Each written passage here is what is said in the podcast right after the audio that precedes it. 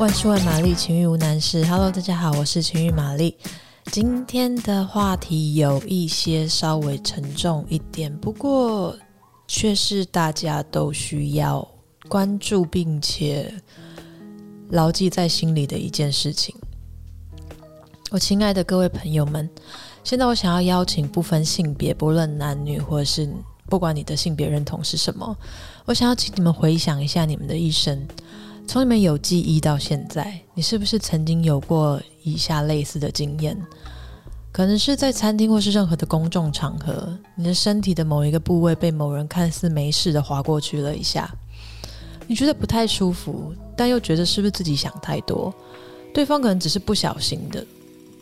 然后当你跟你身边的朋友甚至是你的伴侣说起这件事情的时候，他们的反应却是如你所料一样的心寒。他们可能会回答你说，你想太多了吧，你长这样会有人想要摸你哦，人家在看你漂亮才会想要摸你吧，还好吧，碰一下是会少一块肉吗，谁叫你要穿那么少。又或者是当你在捷运上甚至工作场合看见有人正在被以不舒服的方式骚扰着，你会假装没看到，想说不干我的事，或者想说如果他真的需要帮助的话他就会大叫，那我到时候再说好了。我想要问的是，如果当你今天是受害者的时候，你会希望身边的人提供怎么样的支持跟帮助呢？或者是当你的身边有人表达他是受害者的时候，你的反应会是什么？又或者当受害者是你的亲人的时候，你的感觉又会是什么？我希望大家可以去思考一下这件事情。玛丽觉得在性别界限逐渐模糊的现在，其实我们不太需要再去强调女性才是唯一的受害者，受到侵犯或者骚扰的生理男性也不在少数。根据卫福部的统计，全国男性受性侵害的人数连续四年呈现增长，从一百零五年的一千一百五十九人增长到一百零九年的一千四百六十二人，其中各年龄层受害人数以十二至十八岁青少年居冠。可想而知，这些男性的受害者又更难说出口，更何况是小男生。在人类跟人类之间，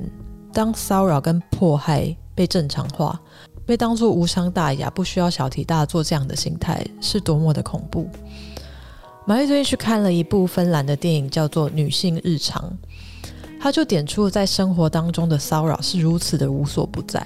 这部片以六位女性受到男性的各种侵犯来表达，这样的情况对于多数的女性已经是一种日常。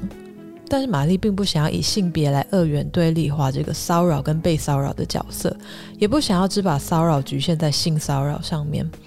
虽然说我们在本片看到，或者大多数的电影里面，然后还有生活中的女性，其实时常的确是处于弱势的，但是当一些性别气质或是她的性别认同不同于她的生理性别的时候的这些人，他们遭受到的各种霸凌跟歧视还有排挤，我们在旁边旁观的人是不是也间接认同了这样子的行为？在《女性日常》这部电影当中，有一场戏是、呃、一个公司企业的一个 party， 一个庆功宴之类的。这场戏里面有一些对话让我觉得很心酸，就是有几个女性员工，她们在聊天，聊到刚好聊到性骚扰这个话题，然后这几位女性先是纷纷表示说，啊，我没有遇过什么性骚扰啦，这种事情没有发生在我身上，除了平常的那些。然后他们都默默的认同了，对啊，除了平常的那些，他们是没有受到什么样的性骚扰。平常的那些是什么？可能走在街上遇到的暴露狂，走在路上被吹口哨，然后被用一些言语性骚扰，或者在地铁上被摸一下，这些东西已经是女性的日常了。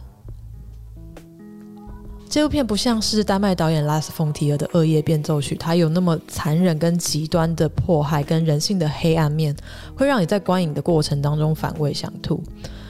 在《女性日常》这部电影当中，每一段的时空背景跟每一个角色都跟观看电影的我们还有我们身旁的人没有什么不同。当然骚扰或性骚扰或各种迫害这样子的单一事件是恐怖的，但是你试想看看，在现实生活当中，这些在身体上、语言上、工作环境的这些性别权利的迫害，还有旁人的冷眼，对于受害者是多大的精神折磨。更何况是当我们知道我们说出来并不会得到支持或是帮助的时候，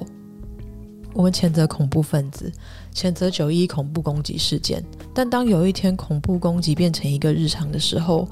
那将会是我们的放纵造成的结果。所以玛丽在这边跟各位朋友说，如果你身边 有, 有人告诉你他受到这样子的侵害，你如果不知道怎么帮助他，你就静静的听他说。然后各位受侵犯的人，不论程度，你们也一定要勇敢的说出来，甚至采取行动。你们的身体是你们自己的，你的身体是神圣的，不是随便谁都可以来碰一下的。 OK， 如果喜欢今天的节目，欢迎、呃、订阅按赞五颗星，或是留言写信给我们，或者是也可以到 Instagram 搜寻情欲玛丽，都可以在上面留言给我，谢谢，拜拜。